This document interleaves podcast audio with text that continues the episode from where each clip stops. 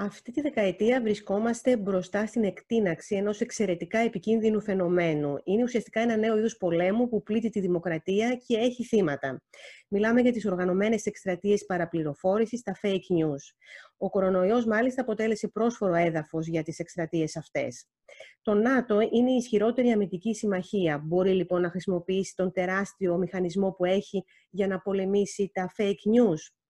Μαζί μας για να μας απαντήσει σε αυτό το ερώτημα και σε πολλά άλλα που σκοπεύουμε να τις θέσουμε είναι η δημοσιογράφος Αλεξάνδρα Βουδούρη, που έχει ασχοληθεί εκτεταμένα με το ζήτημα των fake news, με το ζήτημα της παραπληροφόρησης, και θέλουμε να μας βοηθήσει να κατανοήσουμε πώς λειτουργεί αυτός ο μηχανισμός. Θα το έλεγα, θα μας πει εκείνη καλύτερα. Κυρία Βουδούρη, σας ευχαριστώ πάρα πολύ που δεχτήκατε να έχουμε αυτή τη συζήτηση μαζί σήμερα για τα fake news.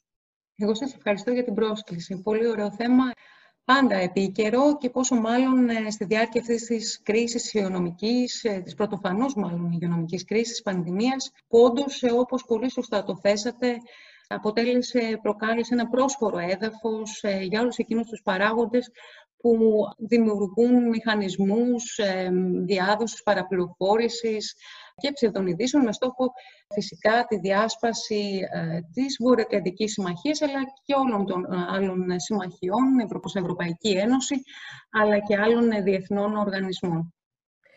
Πιστεύετε πως το ΝΑΤΟ συνεργάστηκε με την Ευρωπαϊκή Ένωση στην περίπτωση της Βόρειας Μακεδονίας αλλά και του Μαυροβουνίου, που δέχτηκαν οργανωμένες επιθέσεις παραπληροφόρησης? Υπήρξε πάρα πολύ μεγάλη αντίδραση στην ένταξη της Βόρειας Μακεδονίας στο ΝΑΤΟ. Εκτιμάτε πως μπορεί να αντιδράσει η Βορειοατλαντική Συμμαχία σε αυτές τις επιθέσεις? Είναι έτοιμη? Το ΝΑΤΟ από εδώ και πολλά χρόνια, θα σας έλεγα, κυρία Λιναρδάτου, αντιμετωπίζει την παραπληροφόρηση ως μια νέα απειλή. Και μάλιστα έχει δημιουργήσει εντός του οργανισμού ειδικά κέντρα στρατηγικής επικοινωνίας που επεξεργάζονται πληροφορίες και σχεδιάζουν αντίστοιχα αντίμετρα.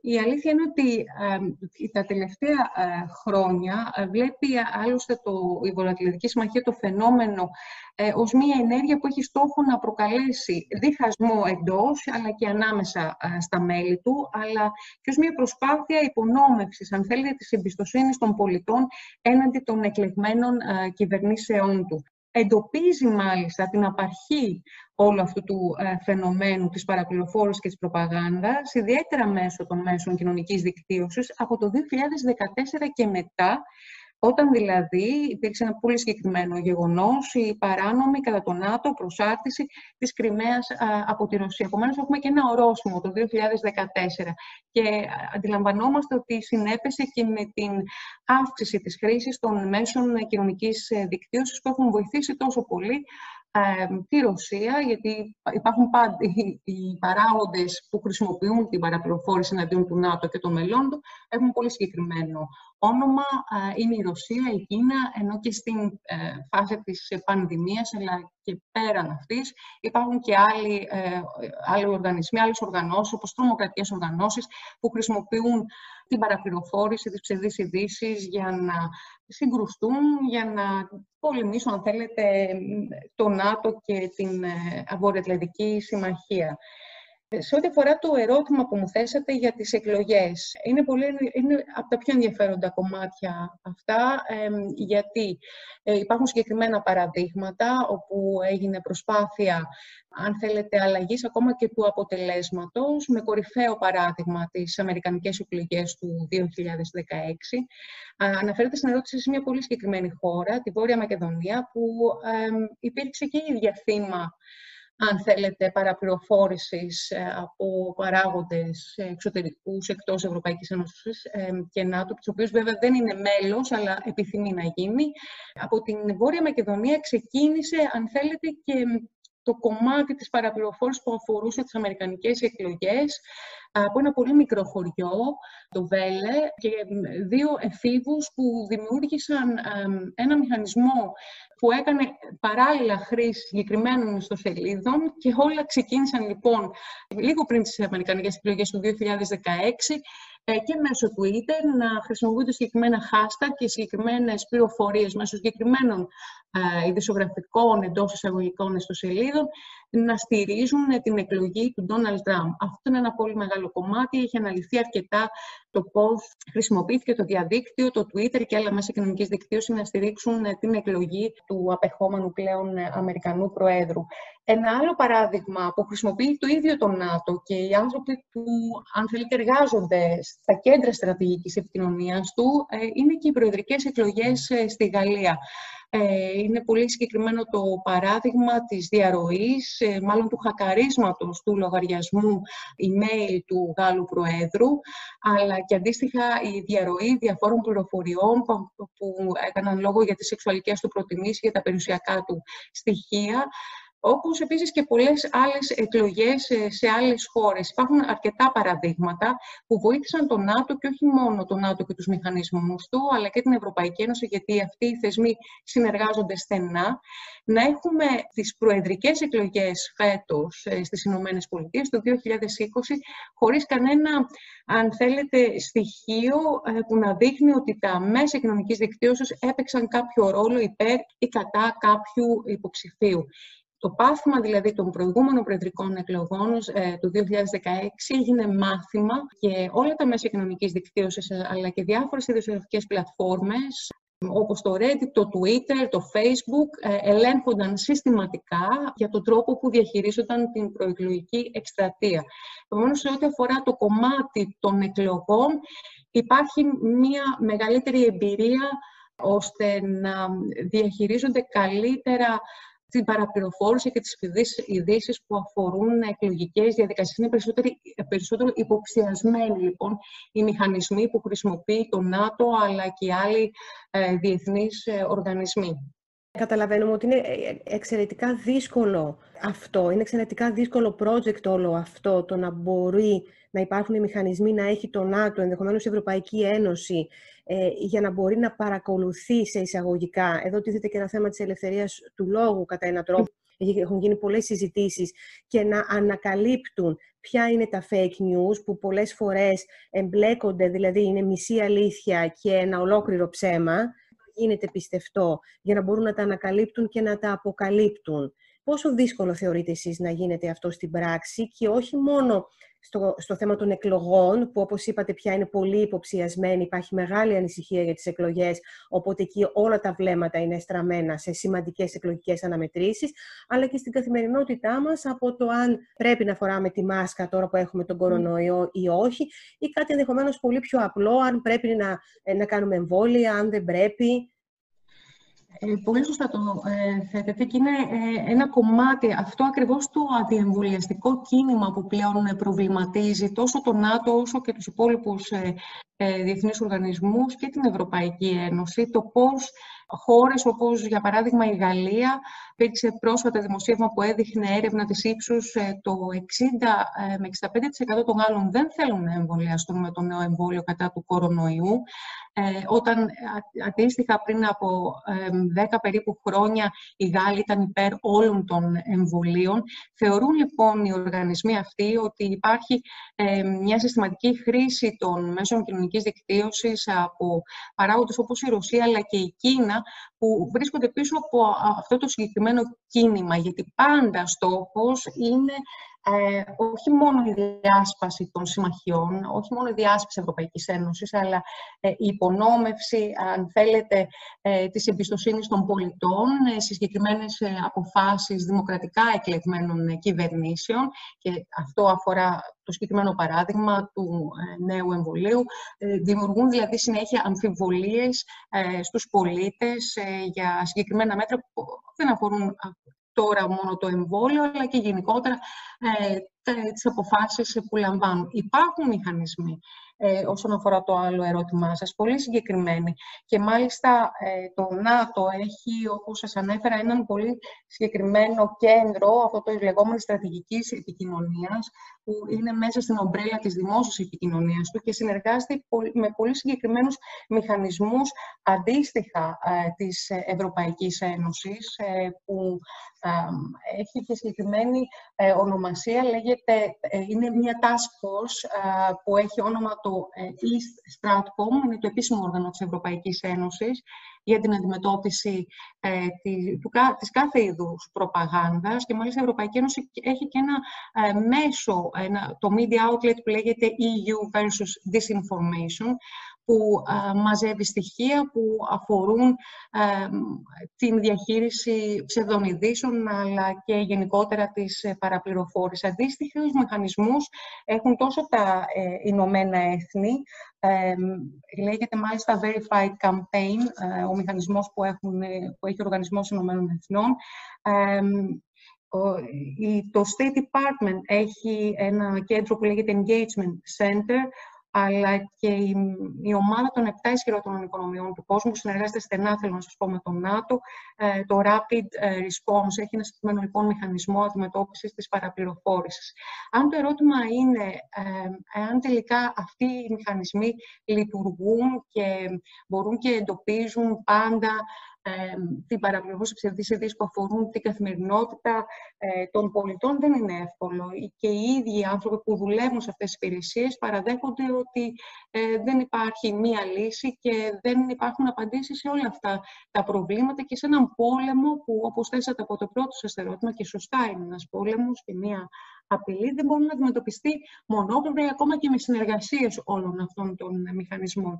Τι γίνεται όμως? Προσπαθούν όλοι αυτοί οι θεσμοί να εκπαιδεύσουν τους πολίτες όσο το δυνατόν περισσότερο, εκπαιδεύοντας πρώτα εμάς τους δημοσιογράφους, το πώς να διαχειριζόμαστε τις πληροφορίες και πώς να κάνουμε σωστά τη δουλειά μας εμείς πρώτα, και παράλληλα να βοηθούμε και εμείς τους πολίτες, το κοινό μας, να εκπαιδευτούν ώστε να αναζητούν πάντα την πραγματικότητα, την αλήθεια. Γιατί υπάρχουν έρευνες που δείχνουν όντως ότι τουλάχιστον οι πολίτες αυτή τη στιγμή, σε ένα πολύ μεγάλο ποσοστό, στον δυτικό κόσμο, αναγνωρίζουν ότι έχουν πέσει θύματα παραπληροφόρησης.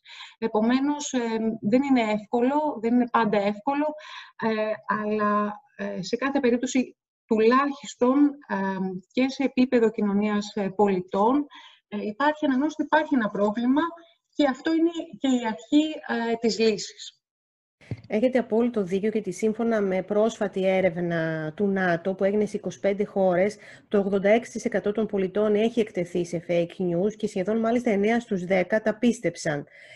Υπάρχει έτσι ένας οδηγός προστασίας, οδηγίες προς τους πολίτες για το πώς μπορούν να προστατευτούν, τι μπορούν δηλαδή να βλέπουν όταν διαβάζουν κάτι που τους ενδιαφέρει στα μέσα κοινωνικής δικτύωσης, τους ιντριγκάρει, και πώς μπορούν να διαγνώσουν αν τελικά αυτό είναι αληθές ή όχι? Η αλήθεια είναι ότι το ΝΑΤΟ έχει εκδώσει συγκεκριμένες οδηγίες παρόμοιες με αυτές που θα πρέπει να χρησιμοποιούν οι δημοσιογράφοι.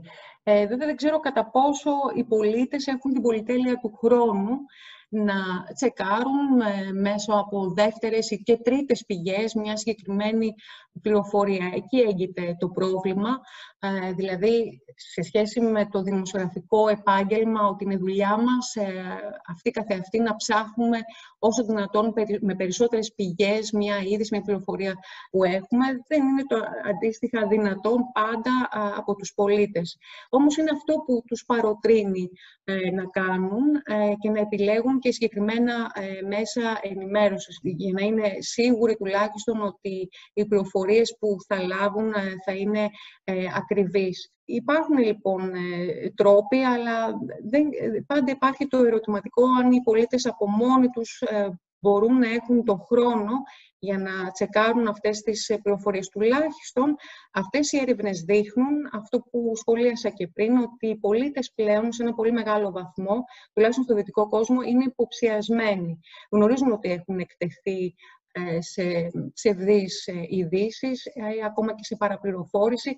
Άρα, αν κάτι δεν τους φαίνεται πολύ πιστευτό, ενδεχομένως από μόνοι τους να ψάξουν. Όμως αντιλαμβάνεστε γιατί φαινόμενο μιλάμε, που δεν έχει τελικά μία μόνο λύση, και οι μηχανισμοί που ήδη είναι σε λειτουργία το αντιμετωπίζουν, αν θέλετε, έως ένα βαθμό, αλλά ποτέ ολοκληρωμένα, και εδώ έγινε και και το βασικό ερώτημα, αν τελικά και μέσω όλων αυτών των μηχανισμών και μέσω αυτής της εμπειρίας μπορούν τελικά να δοθούν λύσεις όσον αφορά την αντιμετώπιση της παραπληροφόρησης. Θα είναι ένας διαρκής αγώνας και μην ξεχνάτε ότι, όπως ανέφερα στις αμερικανικές εκλογές, ναι, υπήρχε η εμπειρία, έγινε έλεγχος του τρόπου διαχείρισης πληροφορίας από τα μέσα, κοινωνικής δικτύωσης από συγκεκριμένες πλατφόρμες, όμως συνεχώς γεννώνται μέσω της νέας τεχνολογίας και άλλες πλατφόρμες και άλλα μέσα κοινωνικής δικτύωσης με άλλους μηχανισμούς.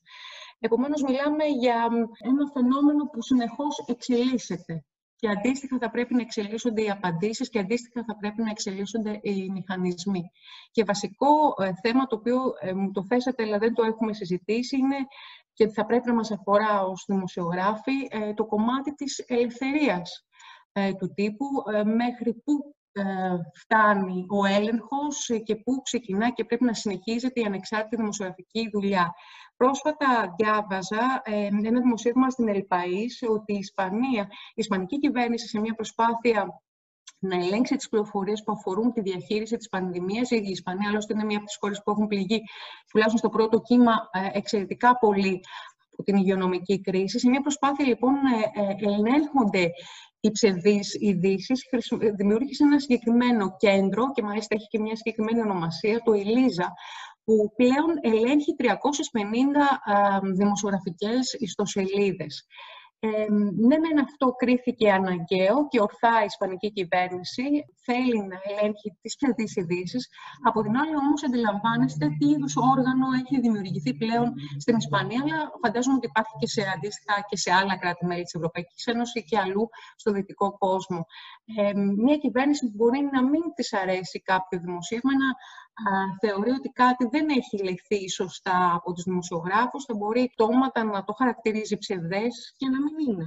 Επομένως, δημιουργούνται και νέοι προβληματισμοί και νέα προβλήματα σε ό,τι αφορά την ανεξάρτητη δουλειά των δημοσιογράφων.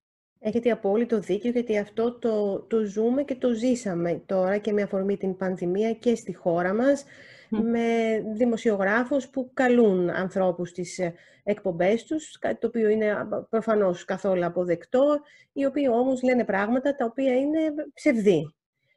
Είτε πρόκειται για τον κορονοϊό, είτε πρόκειται για το εμβόλιο, ή δεν είναι αρμόδιοι να μιλήσουν, ή αυτά τα οποία λένε κατατάσσονται στα fake news, είναι ψευδείς ειδήσεις.